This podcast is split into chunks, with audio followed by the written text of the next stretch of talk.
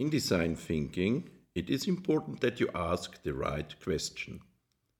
However, your first question does not have to take care of every aspect of the issue. Your team will refine the question on the go. Therefore, it is paramount to form a suitable team. In design thinking, creativity and diversity matter.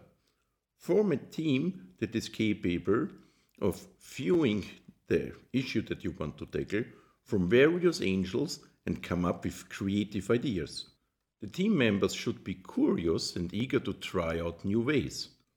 They should be willing to put ideas into action.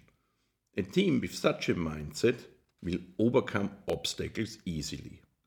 However, if you feel that you got stuck due to your best efforts, then you should dare to reframe your question. Probably you are tackling the wrong issue. Don't be afraid of setbacks. Design thinking means innovation over time.